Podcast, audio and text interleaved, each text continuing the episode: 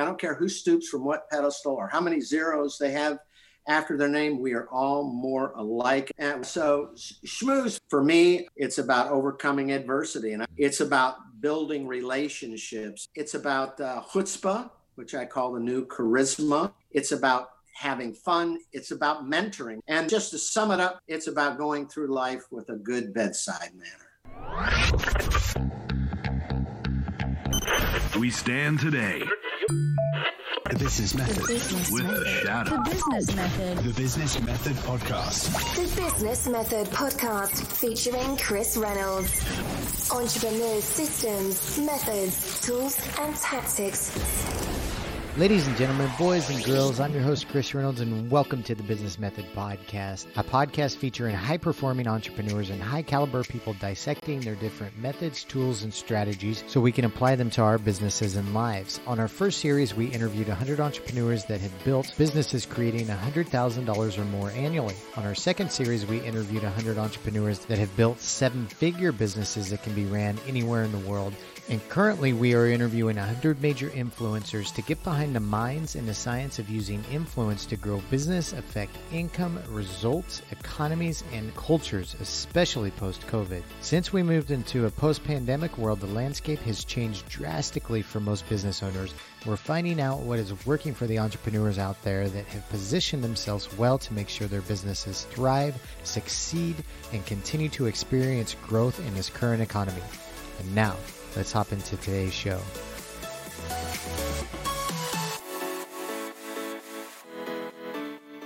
The Business Method. Hey, gals and pals, listen up real quick because we have something exciting to share with you. First, for you high performing entrepreneurs out there, we've taken the most powerful tips and tricks from over 400 episodes that our guests have shared on how to optimize their own personal performance, and we've made them into digestible micro podcast episodes that are just two to eight minutes long. These high performance episodes are being published on Monday and Friday each week and will be labeled as HP number 1, 2, 3, 4, 5, 6, 7, 8, 9, 10, and so on. Those episodes are live now and they're designed for you to consume some quick, high quality content when you only have a few minutes to spare. So be sure to subscribe to the Business Method podcast on your favorite app so you can get those delivered to you as soon as they are live. The next thing I wanted to share with you is about our private mastermind community for established entrepreneurs. If you have an established business that has good momentum and wanted to be involved in a higher level mastermind community that is curated specifically for entrepreneurs that are moving at the same speed as you with similar challenges, revenue, team size, and business niche, then we've got a group for you. Our private mastermind groups are facilitated by myself, yours truly, and my good friend Adam Anderson. Adam is a seasoned entrepreneur who's been involved in 20 plus startups startups over 20 years and recently had a multi million dollar exit. I keep the members on track with their goals, productivity, and optimization, and Adam brings the vast business knowledge to the groups. Our purpose with this private community is to help you reach your business goals faster so you can remove yourself from your company and focus on bigger and better things. You can learn more about that private community and masterminds at thebusinessmethod.com forward slash masterminds. That's thebusinessmethod.com forward slash masterminds. And now, let's hop into today's show. The Business Method. Listeners, welcome to the show today, and I'm really excited to welcome Cody Lowry. Cody Lowry has a list of really impressive achievements that he's done with his life, and he uses what I believe is mindset and also personality and um, I guess a little ambition and just like that good old fashioned go get it, go get him attitude to achieve these really cool things. Cody has set up a meeting with the president of the United States within one week, got the Pope to sign a baseball, carried the torch in an Olympic relay. He has been presented a Super Bowl ring by a Hall of Fame coach getting an audition on Saturday Night Live in, within 48 hours and in written a book saying what they should teach you at Harvard Business School. Cody's on the podcast today. Cody, how are you today, good sir? I am doing super duper. I hope you are. I am. I am. And it's I'm glad to have you on. I went through your book yesterday and I was reading some of your stories and it sounded really um, it sounded like the book that I, I like to read and it, it just has a great overall type of mindset for people. And um, we're definitely going to get into some of the stories in the book today, but I, I kind of want to just dive into it. Um, the first thing that comes up for me, Cody, is you got a meeting with the president of the United States in one week. Can you tell us about that? I absolutely can. I was working in the car business at the time, and I was the general sales manager. We were having a management meeting. The president was coming to town, and the owner of the dealership was um, he was a Republican. Jimmy Carter was a Democrat. With that said, Walter Annenberg had just written an article called "A Summer of Discontent." Okay. And when Jimmy Carter was running for the second time, I mean, inflation was off the charts. The country was just in turmoil, and everybody was kind of badgering the president. So Walter Annenberg, philanthropist and Republican, wrote this wonderful article called A "Summer of Discontent." And the takeaway from the art- article, Chris, was, you know, as, as bad as it seems right now, he's the only president we've got. Let's get behind him. Let's stay with it um, my dealer at the time, who was counselor to, to Lebanon, and and um, as I said, a strong Republican, loved it so much that he had it put in the Miami Herald, full page ads, full color in the Miami Herald, the Tampa Tribune, and the St. Petersburg Times, and full color, and and uh, it made kind of a, a pretty big impact in, in, the market. And so I mentioned in, in this management meeting, why don't we uh, meet with the president next week? And I said, maybe we'll give him a plaque with this article on it. And uh, they looked at me like I was crazy, right? Mm-hmm. You know, the president of the United States, you're going to meet with him in one week. And I said, well, let's try. And the only one that was uh, somewhat was supportive was uh, Mr. Abraham. So he said, well, why don't you see what you can do, you know? So, I mean, I leave the uh, the meeting and I immediately called Jody Powell's office, who was the president's, you know, right hand man at the time, and I get the soupy sales shuffle there, and and they send me to this uh, this office and then that office, and then finally I got to the scheduling office. And the scheduling office, I explained to this gentleman exactly what I wanted to do, and he was trying to convince me that it just wasn't possible. And and the harder I pushed, he backpedaled uh, quite a bit. And then finally, I, I think he got. Uh, you know, a little uh, upset with me. And he said, Mr. Lowry, uh, do you know how many people want to meet with the president of the United States? And then I said to him, I said, well, that's probably true, but you could count on one finger how many men just uh, spent $30,000 running full page ads in three of Florida's largest newspapers. And this is the line that got him in a state that's going to be critical to him in the next election. Mm. So he started tap dancing and now he doesn't know who he's got on the phone. And he said, let me call, let me call you tomorrow. And and we'll see what we can do. So he did. He called. He called the next day, and he said, "I want you to meet with Keish LeGrand. She was with the advanced team in Tampa, and they were getting everything ready for the president to come in." And and so I called Keish. I got her on the phone. She knew I was calling. She didn't know who I was, and uh, but she was very very kind. And uh, she says, "Well, I, I think I understand what you want to do." She said, "Is there a chance you could come by?" the hotel tomorrow? And I said, absolutely. So I went by the hotel. I explained to Keish what I just went over. And I said, the president is um, really supportive of the president. And, you know, he's a Republican. And so she said, well, let me check with one other person um, and give me a call tomorrow. So we did that, or I did that. I called her up and, and, um, you know, told her what was what was going on and she says we've arranged for a meeting with you and the president Oh. And I'm going to back up for just a second. When I left her her hotel, I went to a place called Alessi Bakery, and Alessi Bakery, you know, the iconic bakery in in town, right? And I sent over two cheesecakes to the uh, to her hotel room, and and to support her 15 people that were there. And uh, so anyway, we were talking on the phone, and I I asked her right up front. I said, "Keish, is there any way I could go with Mr. Abraham?" and she said that's not going to be possible. So she went on asking me questions. It was it was more about security and those kinds of things. And then at the uh, end of the call, I said, Keish, is there any way you could arrange it where I could go with Mr. Abraham? And there was a big pause, and she said, Cody, I'll handle it. Thanks for the cheesecake. And uh, so that was a little schmoozing. Uh-huh. Uh, and we met with the, the president the next week, and uh, um, it was a great experience. What did you talk uh, with the president about?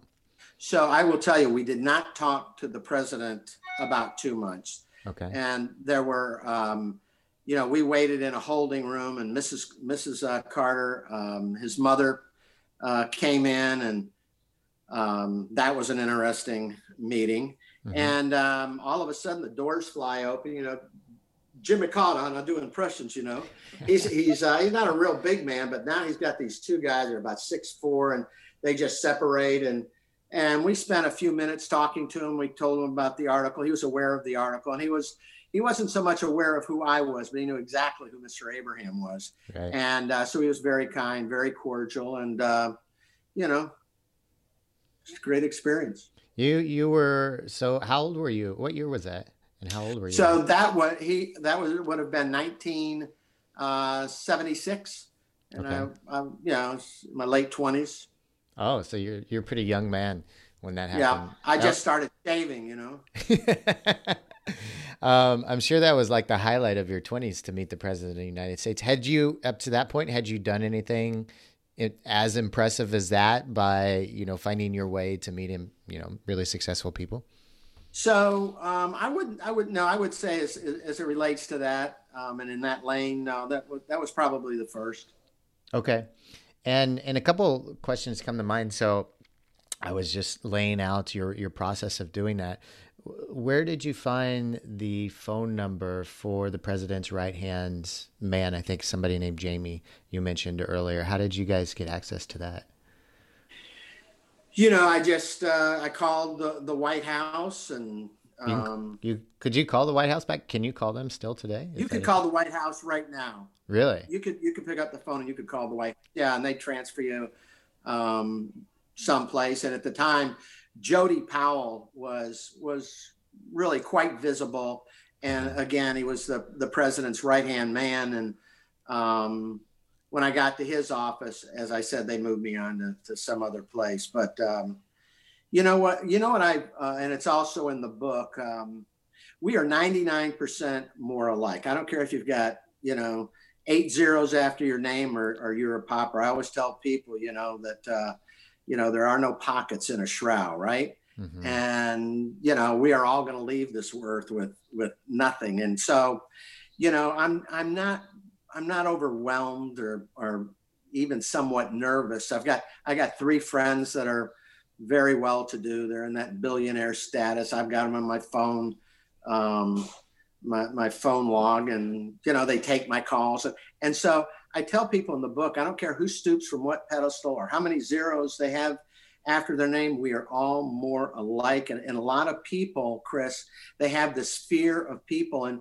and I can tell you, and it probably goes back to my early beginnings, you know, why I don't have this, this fear. Mm-hmm. I know everybody's got a story and mine's a little different you know, most of the times you hear these stories, they're rags to riches and they're wonderful stories and how people pulled themselves up by their, their the bootstraps and and become very became very, very successful. Well, I, I, I instead of a rags to riches, I've got a riches to rags story. Mm-hmm. And my uh, my mom was blue blood Detroit. She was literally raised with the Fords and the Fisher Fishers. There's um, that's automobile people, mm-hmm. um, and there's a high school in Detroit named after my grandfather, Frank Cody High School. He's the first president of Wayne State University. With that said, when my mom and father got together, they met as camp counselors, mm-hmm. um, and uh, they got married and they moved to Florida. And whatever inheritance you know they had, they blew it pretty quickly. They both became alcoholics within a seven year period and a seven mile radius, we moved 32 times. Wow. Uh, we actually lived in two places twice. I can remember coming home from school one day with my little brother, and we didn't live there anymore.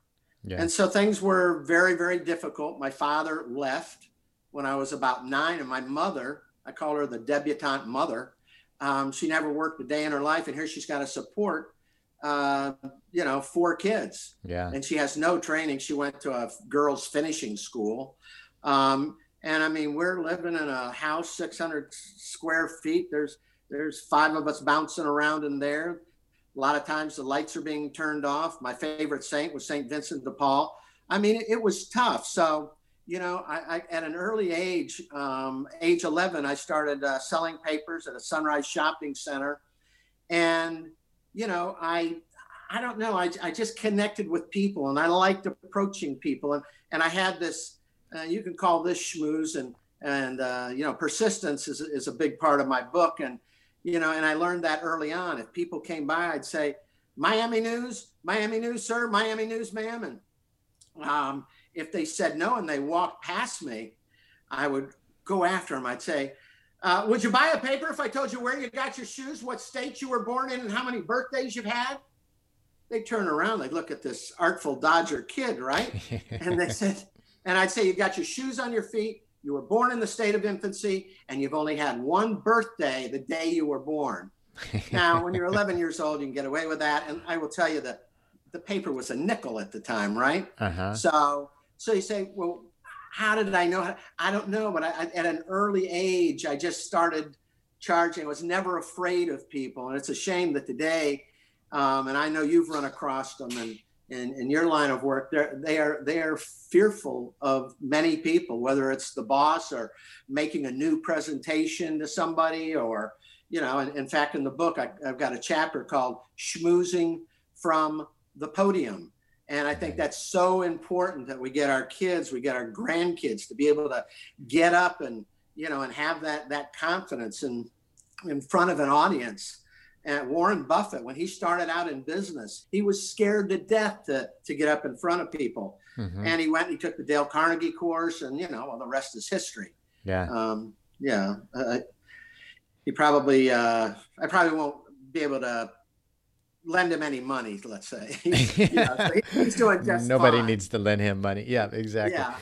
Um, well, this is probably a good point to talk about how you define the word schmooze because, you know, in your book, you talk about um, you wanted to redefine this. You like the idea of schmoozing, but in in a good way, like buying a cheesecake, so you get a meeting with the president with for, to the right person, so you get the meeting with the president, um, and it ends up being a win-win-win situation for everybody, not the old traditional sort of definition where you could right. do that to manipulate manipulate people. So so how would you how do you define it, Cody?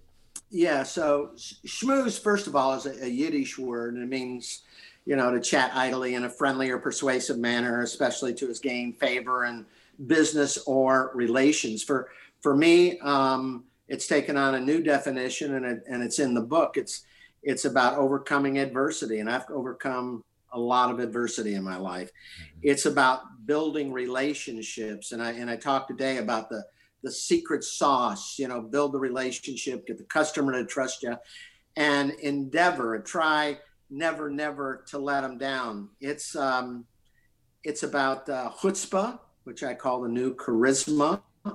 It's um, it's about, as I said, it's about schmoozing from the podium. It's about having fun. It's about mentoring. Mentoring is how I happen to be able to carry a torch in the Olympic torch relay. And then I, I guess just to sum it up, Chris, it's about going through life with a good bedside manner. Yeah, I like that. I like that. Well, uh, on the topic of the torch, I'd love to learn about that. That sounds like something that I'd like to do. How did you get to the point where you could carry the torch in the Olympic relay? Well, you know, it's so important that we mentor in life and uh, to people that really need it. On the other hand, you're never too old to find another mentor, you know, that in, in your life that can actually help you. I had an unbelievable mentor when I was uh, growing up and uh, you know, like I said, there was no father in the house. And my father figure at the time was a guy by the name of Hugh Hoffman. And I think a lot of my personality has been, um, especially the, uh, you know, kind of the persistent uh, side of my personality is, is because of him. And he used to have these Hoffmanisms. He said, and he was truly my mentor. He, he'd say, Cody, you never lend money to a friend. It's the quickest way to lose one. He said, Cody, and the maid comes over. I hide money in the seat. Tells me two things. One, if she's honest. Two, if she clean there. He said, Cody, if somebody initiates the bet, don't take it. So this is really funny. And, and I'll get back to the torch. But um, if somebody initiates the bet, don't take it. About a year went by, and I went in his his office, and he comes out. And he says, "Cody, I got a bet for you." He was like a kid, right? He just bought he bought a Cadillac every year he wanted to bet me that I couldn't find the horn on his new Cadillac. And He says, now let me tell you something. He says, four people have already lost a dollar today, but I'll bet you a dollar you can't find the the horn on my on my new Cadillac. And remembering, you know, uh, the advice he gave me a, a, year prior, I changed the subject immediately. And, you know, he was off back into his office, and I went out to his his outside office and I called Connor Brown Cadillac, which was a local Cadillac dealership in Fort Lauderdale. And I got the the uh, the cars car salesman on the phone and I said, Let me ask you a question. Where's the horn on the new Cadillac? He says, All you do is squeeze the steering wheel. I said, Really? Just squeeze it? He said, Yeah. So now here comes Hoffman out. He, he's a Paul Bunyan type character. He's like six five and you know, big hands, big head, and, and he kind of very awkward, you know. Uh-huh. And I said, Hey Hugh, what's the deal about the the horn and the Cadillac again? And he goes, Yeah, now let me tell you something. I'll bet you and I'll give you one minute. You can't find the horn on my Cadillac. I'm in. For a dollar, I'm in. Oh, he was excited. He knew he had another pigeon. So out we go to his car, right? And he's standing up real high, and I'm sticking my head out the window, and I've got my hands on the steering wheel, right? And I said, uh, when do you want to? Now, he, he thinks this is a, a shuttle out in uh, Cape Canaveral, right? Here's, I'll tell you when to go. When I, I on, on corner count of three, you go. All right, one, two, three. Ah, bitch! You couldn't believe that I got it right. Uh-huh. But but Hugh Hoffman was my mentor. He was a father figure. He bought my my high school ring, my my high school yearbook. He bought my uh, college ring, and he was just a, a wonderful person. And and I guess uh, um, truly the number one mentor in my life. Mm-hmm. So moving forward, I did a lot of business uh, at the time with Chevrolet Motor Division. I was an agency that represented groups of their dealers in the country. And the zone manager at the time, uh, he and myself became relatively good friends, as, much, as friendly as you can get in one of those situations because, you know, the the uh, people from Chevrolet, they're always moving. They don't stay in one place long. And so they're here today. They're in Kansas, mm-hmm. you know, they're, and then they're back in Detroit. And so I had spent about two, two or three years with Kurt in the market and just a wonderful guy. And so off he goes. He becomes the general marketing manager for Chevrolet Motor Division.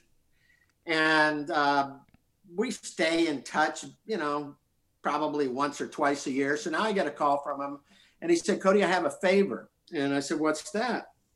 And uh, he said that his son was struggling. He had just graduated, Andy was his name, uh, that he was struggling and that he was having a hard time finding a job. And because I'm in media and I know all the people, he said, Would you mind, you know, working with him a little bit? And I said, No, I'd, love to do that. So uh, Andy came by the, the, the office. We met, we talked. I gave him some, some advice, and we agreed to you know, meet once a week, kind of like, you know, Tuesdays with Morrie, you know. Mm-hmm. And um, we did that for about three weeks. And finally, I get a call from him. He says, Cody, can I come by the office? He was so excited.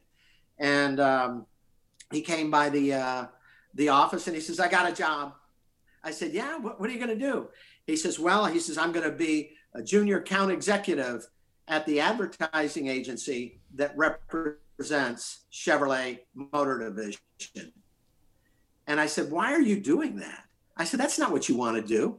And I, I, think that your dad is in a position where he could make a call at any time and maybe help you out there. You want to get in film. You want to you you want to produce sports programs. You want. Why are you doing that? And I actually talked him out of doing it. The next week, he got his dream job in Miami. Well, not only does he get his dream job in Miami, but all of a sudden, you know, I'm real close to that family, right? Mm-hmm. Um, I'm invited to weddings. You know, he comes into town. He's uh, we'll go to a, a, Tampa Bay Buck game and, and what have you. And then out of the clear blue, I get a call uh, from Kurt, and uh, he said, "Cody, I've nominated you to carry the torch in the Olympics, uh, wow. in the upcoming Olympic." And I said, Really? Now you got to understand, this guy knows every super Chevrolet dealer in the country. Mm-hmm. He knows agencies that could dwarf mine, right? And he knows all the people at the top. Why do you think he asked me or nominated me to carry that torch, and he couldn't do it for more than I think three people, and I was on the list. He did it because number one, I mentored to his uh, son, and I showed him that I really cared. Yeah. Yeah. So That's it. I mean, uh, showing people that you really care, even different types of people, Republican, Democrat, people that, you know, may not benefit you to show them, you know, you do care about their well-being no matter what their their journey in life.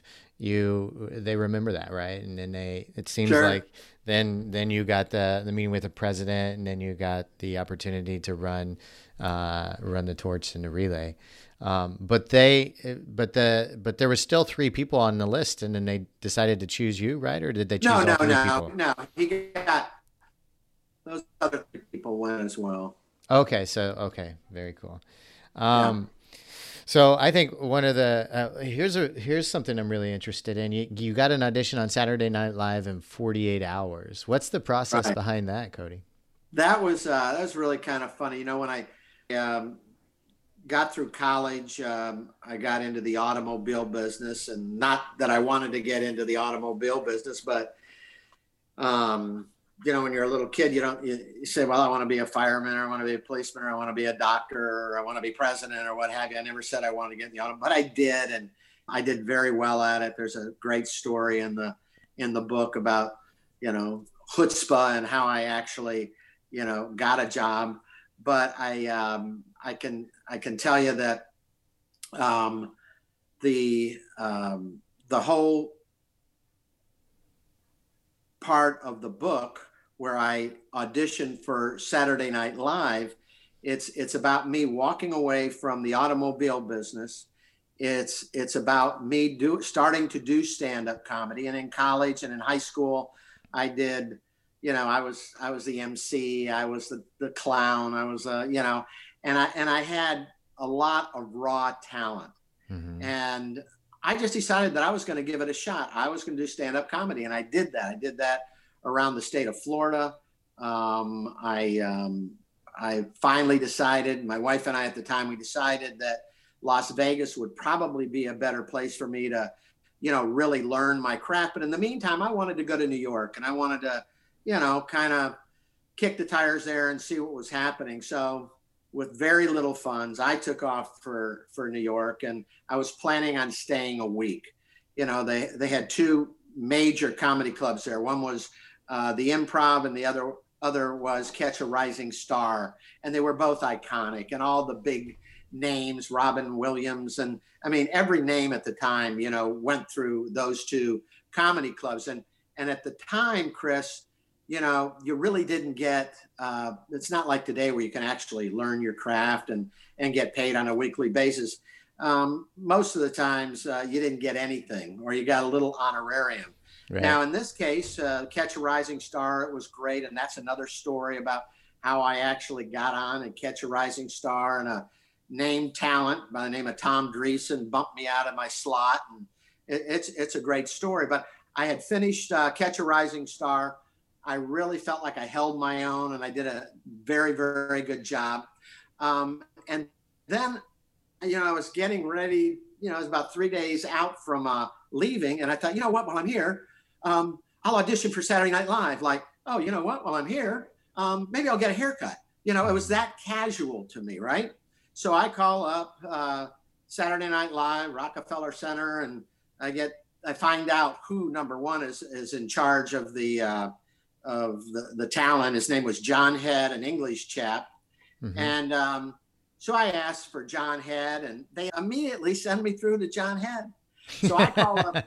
That's great. Uh, uh, yeah, so I get I get John Head on the phone, and I tell him who I am, and you know, a comedian from Tampa Bay, and uh, while I'm here, I'd like to audition. And I said, by the way, I'm an impressionist as well, and I do Jimmy Carter better than anybody. And I told him that, and I said, I don't even think Rich Little's doing Jimmy Carter yet. One of those things, and um, so he. I didn't feel like I was getting the brush off, but I, I I, learned later that I, I probably was. He said, Well, listen, he said, I'm real busy now. Why don't you give me a call tomorrow? Let's see what I can do. Uh-huh. So tomorrow came and I called once, I called twice, I called three times. I called four times. I was making a very big nuisance of myself.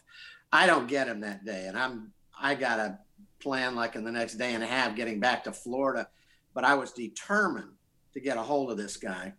So at the time, before the advent of the, cell phones, uh, you know, people had listed numbers, yeah. and I called up for listed number of John Head. There was a John Head uh, living out in Long Island, and I got the number and I called, and the English chap answered the phone. Uh-huh. And I said, Mr. Head, this is Cody Lowry. And I'm real excited, you know. Uh, he wasn't nearly as excited. he goes, he said, You are unbelievable. Uh-huh. And I said, Well, I, I, said, You know, I'm leaving town. I really want to show you what I've got, blah, blah, blah, blah. Tells me to come by the next day. And um, he's going to meet with me. Well, this is great, right? So now I'm going up the elevator at the Rockefeller Center and I'm starting to get really kind of nervous. what the hell am I doing here? Uh-huh. I said, you know, you got all these Belushi and uh, all these big stars, and and uh, here I am. I mean, I'm just starting to hone my craft, and as I said, I had raw talent, but it was it was very good, you know, but nothing like like the people that were on the show. So, but anyway, when the elevator opened, I don't know, there was this calmness that came over me. Mm-hmm. And I walked up, you know, like I'm going to see my dentist or something. I said, uh, Mr. Head, please, Cody Lowry. She said, just a minute, Mr. Lowry, and blah, blah, blah, blah. And next thing I know, I'm ushered into uh, a room with a platform, not necessarily a stage. And I meet this John Head, and what a wonderful, wonderful gentleman he was, you know. And we talked for a little bit, and um, he said, "Well, let's let's see what you got." And so I went up there and I did I did impressions. You know, I did John Wayne, I did I did uh, Jack Webb. I did. You probably don't even know who Jack Webb is. But, I don't uh, know. I no, do know John Wayne though. There's yeah. a lot of people on here who will remember uh, Jack Webb. I did this in college. I was in this uh, um, speech course. It was an advanced speech course, and I had had a petition to get into it, and I wrote this comedy deal. It was a. Um, it was kind of like a a TV spot on vasectomy, a do-it-yourself kit for only $14.95. Mm-hmm. Antiseptic gauze, scalpel. Yes, and while they last, a win button from the Association of Voluntary Sterile. So I went through that, and then I did my Jimmy Carter. My name is Jimmy Carter. I always tell the truth. If I tell a lie, I grow another tooth. Now a lot of people think I'm prejudiced. Come from the South. I want the American people to know one thing right now. Of my two children, uh, my four children, two of them are black and he laughed. He loved it. He loved it. He went out and he got two other people, you know, uh-huh. and they came into the room, and and I um, I don't know who they were because I wasn't introduced to them, but I'd be surprised if one of them wasn't Michaels. They loved it. They got up to leave, and and uh, he comes up to me afterwards. He said that you knocked it out of the park with Carter. He said, um, "I'll catch you around town." He didn't remember, you know, they're not going to be around town. Um, and I went back to Florida and guess what? I stayed in the automobile business. I went to work for this company and I started out as a salesman. Next thing I know, I'm their fleet manager. Next thing I know, I'm a, the new car manager. Next thing I know, I'm the general sales manager and I'm making quite a bit of money. And people will, will ask me today, do you ever regret not really pursuing it? And, and I, and I tell them no, no, for a lot of reasons. You know, I've got a, if you walk in my house right now near the, the foyer, you'd see a, a picture of me and my 11 grandchildren, and mm-hmm. they wouldn't have been there if I had taken off to uh, Las Vegas and become, you know, Shecky Lowry. Yeah. So, oh, what a great story! And then yeah. you, you, have another one that we have to talk about because we're just a, a, week from a, a, week away from the Super Bowl right now. Um, but you got presented, uh, well, you were given a Super Bowl ring by a Hall of Fame coach, um, by the famous Hank Stram, one of the Chiefs, the Kansas City Chiefs original coach, and um, but you you became friends with him for years before, right? Before he gave you a yeah. ring. Where did you meet yeah. him at? Yeah, so that was. Uh, I'm in media and advertising. I have an agency, and uh, Hank Stram used to come to town. He used to do the pregame for the Tampa Bay Buccaneers, mm-hmm. and um, doing the preseason gave him an opportunity to kind of hone his skills for you know the uh, the regular NFL uh, games, and so he would come to town, and we are at a TV function, Channel 44, and it's a big dinner, and they're gonna one of the celebrities there is Coach Stram. Now, for those out there listening, Coach Stram was in the first Super Bowl and he lost to Green Bay, and then he was in the fourth and he won. Um, he, he won beating the uh, Minnesota Vikings, and he had this um, this personality. Come on, ref! Hey, how can five of you guys miss a play like that? What you know? And he, he was just kind of a you know a different character, and so he walks into the uh, he walks into this big function, and I said to my wife, he has on this orange double breasted jacket. You know, he was like a flamingo, and he, he was very flashy, right? And so he he walks in, and uh, I said to my wife, I said, "That's Hank Stram." She said, "That is the ugliest coat I've ever seen," and and it was ugly for sure, but it gave me an opportunity to go up and talk to him, and it was just, uh, you know, it's one of those serendipitous moments where it takes off, and you got this relationship going on, and we ended up doing spots together. Uh, we got very friendly with his wife, and she still lives in Covington, uh, Louisiana. Unfortunately, he has um, left us, but we uh, he comes into town one one day or one or one weekend for the game, and we have dinner together. And I always worried about him, Chris, because it seemed like he was always hustling this or hustling that, or somebody was pitching in this or pitching in that, and they all sounded like scams to me, right? Uh-huh. And so he's got this other wonder product, and yeah, what do you think, boys? What do you think? Yeah, yeah. I mean, and I said, Coach, I said, can I ask you a question? And uh, he said, Fire away, boys, fire away. I said, Are you okay financially? Well, Chris, he thought that was the funniest thing he'd heard in years, right? Uh-huh. He actually was doing quite well. Lamar Hunt had set him up in various investments, and in Kansas City, he was second uh, color team with Jack Buck with CBS. Um, he was getting, you know, big honorariums to speak and to do golf tournaments. But somehow that touched him. And almost immediately on the heels of that, he looked at me. He got this serious look on his face and he said, Cody, I'm going to make a big man out of you. And I said, Oh, yeah, how are you going to do that, coach? He said, How would you like a Super Bowl ring? A Super Bowl ring? I mean, I, I know at this time I've known him about 12 years. He always wore his rings, you know. Uh-huh. Um, I admired him, you know, but I never even thought I would ever have a Super Bowl ring and never really coveted one for, for that matter. And I said, Well, of course I'd like a Super Bowl ring. And so he commissioned to have one made. Uh, he said it was for one of his sons. Um, they're very protective of those rings. Mhm. Uh, Lamar Hunt had to intervene because uh, and give permission to have the ring made. And yeah, so that's how I got a Super Bowl ring. I'm sorry, I could run to the next room and get it for you and show it to you if you'd like.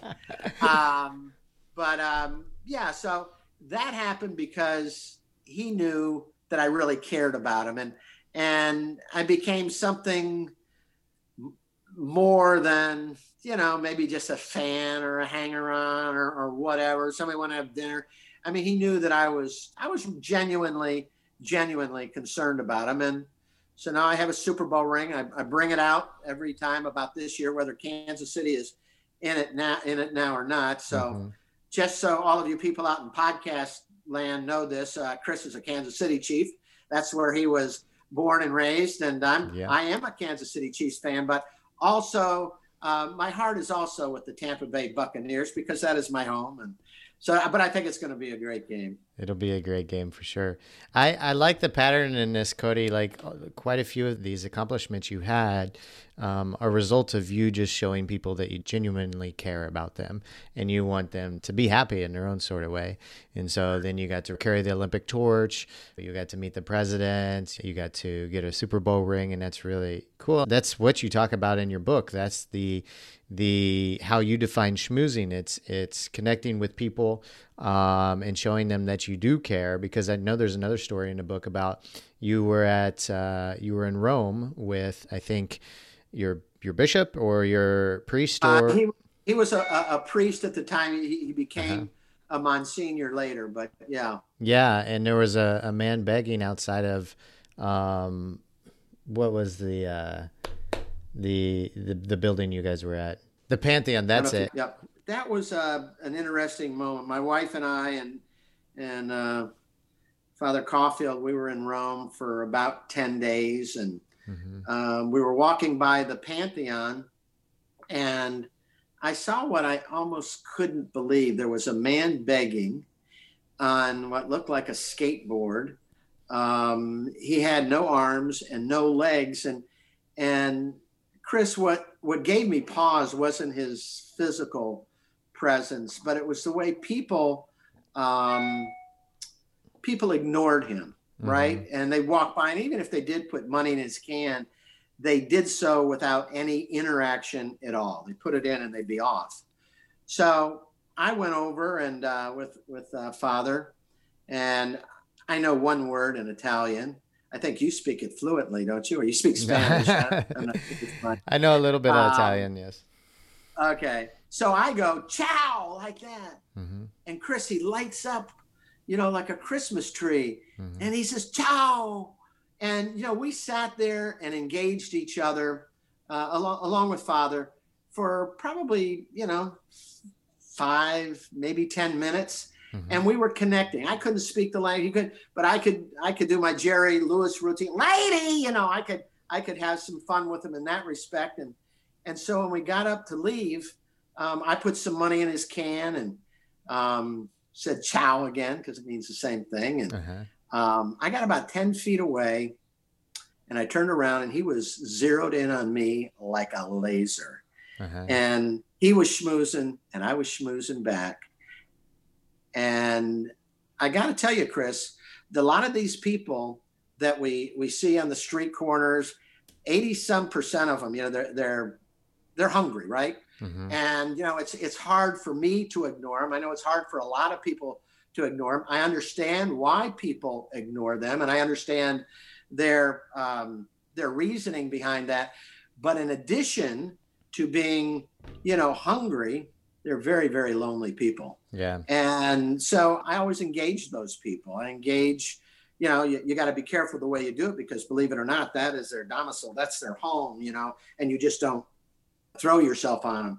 But I've engaged them, I've had long conversations with them, and and I probably got a heck of a lot more out of it than they did.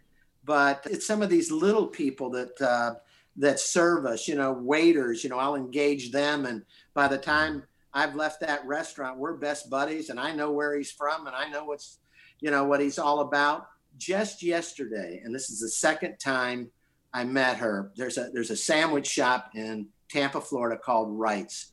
and this lady must be close to 80, and she has to work as so many you know older people do, and she cleans the tables and she goes around the restaurant. She doesn't want to get anybody's way, and you know Mhm. the second time uh, or the first time i was there this was the second time i saw her you know i engaged her and we talked and we talked about where she's from and we we uh, talked about um, her son and what he was doing and and then uh, when i walked back into the uh, restaurant they still got it set up where you can't sit here and you can sit there and boom boom boom. Um, i was sitting getting to sit down at the corner and she came around the corner. And boy she came right back over to my table and started to engage me. And these are lonely lonely people. And um, i enjoy it. I get something out of it. And and again as i said i get more out of it than they do. Yeah. Yeah, well, it just seems like you're very you're very good with people and you like to engage with people and it's kind of natural to you to share your happiness and the gifts that you have with those folks. Does that sound right? yeah it does sound right and today you can't leave your house or your office without running into these people and you know some people say mm-hmm. well you know all they're going to do is buy booze well if they buy booze they buy booze and or you know they're I know I know somebody that made like nine hundred dollars in one day and they keep doing it and those people are out there. I just I just can't tell the ones that are conning me and, and the the uh, the people that have real issues and so I give them all the benefit of the doubt. Yeah, yeah, it's a good way to look at it. Um, on top of all these cool things that you've done, Cody, you also have a successful business career. I mean, you were in the car business for years, doing really well, and then you, I think you're the still the CEO of uh, the the media I'm company. president of uh, the Intermark um, Automotive Group out of Birmingham, Alabama. I had an agency for um, 27 years, and um, we merged um, about five years ago. Is there is there any other type of accomplishment that you want to schmooze up to in your life before it's all done? Well, yeah, I I hope to um, you know be on the bestseller list. This book just did come out in July, and with that, you know, COVID was there, and so the the typical um, you know thrust that you have when you write a book, you know, the signings and the TV interviews. So I would really hope for this COVID deal to, to pass and give me an opportunity to have a real opening to the book and, you know, book signings and those kinds of things. Yeah, yeah, makes sense. Well, I wish you all the luck in that, and and I hope Well, thank can you. schmooze your way into making it happen and become a New York Times bestseller. Um, but yeah, that's fantastic. I don't know how much time we have, but Uh huh. one of the things, you know, the book is just loaded with building relationships and persistence and everything. And um, uh, I talk about the secret sauce build the relationship, get the customer to trust you, and never let them down. And, you know, in business, it's so important whether you're making a um, presentation to a group or an individual that you arm yourself with all the information you need to hopefully get on a common ground with these people Yeah. where you're something other than you know just you know another vendor or whatever um, um, looking for some business so in the in building relationships one of the the things that is most important i'll give you a little story behind it is to build that relationship quickly Mhm. um, when i go into you know meet a, meet a ceo or a big automobile dealer or something you know i know a lot about that guy besides how many cars he's selling and how many shares and clicks he's got in on his uh, in his internet uh, marketing. I know about that guy. I know what clubs he belongs to. I know the colleges he went to. I know how many kids he's got. I know the charities that that he belongs to. Mhm. And then I have a. This is my my my secret. Don't tell anybody. Okay. okay, we'll keep it secret. Because I'll have to invoice him. Right. Okay. so I'll say, Mr. Jones, how did you get started in this business? Sit back, relax, because they love telling their story, right? Oh yeah, yeah. And and so by doing that, I am getting on a common ground with them because I can relate to things that they uh, re- relate to things in their story. So I get a call um, from a dealer in Charlotte, North Carolina. He said all the Toyota dealers are getting together for dinner. He said, "Why don't you come up?" He didn't say schmooze, but that's basically, "Why don't you come up and meet him? I'll introduce you," and so on and so forth. So I get there. It's a Grove Park Inn, and um, very nice place then. It's a nice place now, golf course. But anyway, I get there and um, get all my stuff in the room, and it's just about six thirty, and I go down and I meet these ten dealers. Okay, and during dinner, just what I, I said I do with most CEOs, I'm meeting these dealers and I'm I'm getting on a common ground with them, and I know people that they know, and they and then then I guess we're about a half an hour away from a uh, getting done with dinner and everybody going to the rooms. And one of the dealers says to me, he said, Cody, who did you bring with you? And I said, Who did I bring with me? And I thought that was a very strange question. Mhm. Um, I was thinking maybe my wife or something. Well, as it turns out, Chris, there was a major presentation in the morning, and I was one of the agencies that was going to make a full blown presentation to this Toyota group, this Toyota group that was spending millions, that were handled by a very large, large advertising agency at the time, Saatchi and Saatchi, um, billion dollar agency. And they had invited, you know, four uh, agencies to come up. Well, my buddy, he didn't say, come on up, we're having a presentation. Hey, come on up and meet these guys. And so I get there. I've got, I've got a, you know, business cards. I have, does anybody remember? And maybe not you, Chris, but we used to use VHS tapes. Oh yeah, yeah. I yeah. had my, oh yeah, he says, I had, uh, I had uh, my VHS uh, tape with me, which was a pretty hot reel. I had just done it, but I, I didn't back out then. But when I went up to my room, I was really thinking, you know, I got to back out. I didn't know anything about their market. I knew media, I knew our media strategy. I had no creative, but I I'm pretty good at creative and I know our creative strategy and what we try to accomplish. Um, all I knew was what I learned from these guys, you know, the couple hours that I spent with them. And I almost decided to, to, to back out. And I said, no, just to myself, you know, I convinced myself that I needed to do this. So the next morning I get down there and we've got um, four agencies and uh, the other three were much bigger than my agency and they had storyboards and you know they had you know at least three or four people um, they had parting gifts for the dealers you know mm-hmm. i have a vhs machine and a card and i get to go on last. In advertising a little secret you either want to go on first and you want or you want to go on last. In this right. case they put me last which i thought was great. And so i'm invited i i go into the room and I start pitching. Uh, as I said, you know, I've got a chapter in my my uh, my book about schmoozing from the podium, and up to that time, I'd been schmoozing for about you know almost 20 years from the podium, and so I get up there and I go over our agency, who we are, who our clients are. I talk about creative. I talk about you know how we buy media and added value and post buys and and all those kinds of things. I show a very very um, good automotive reel, what we call in the business a sizzle reel, mm-hmm. and it was very. I had just I had just produced it, like I said. So they clap, you know, and I leave. And and one thing about automobile dealers, Chris, they make decisions very very quickly, right? Yeah. So um, I guess it was about 40 minutes, and some of the other agencies had already dis- discounted me, right? And all of a sudden, a gentleman comes out of the uh, into the, the lobby and and uh, I remember his name, Joe Bertolami. And he said, Cody, he says, we'd like to talk to you. And so I, um, I uh, go, I walk into the room and they close the door. They all stand up and they applaud. They wow. said, You're a new agency.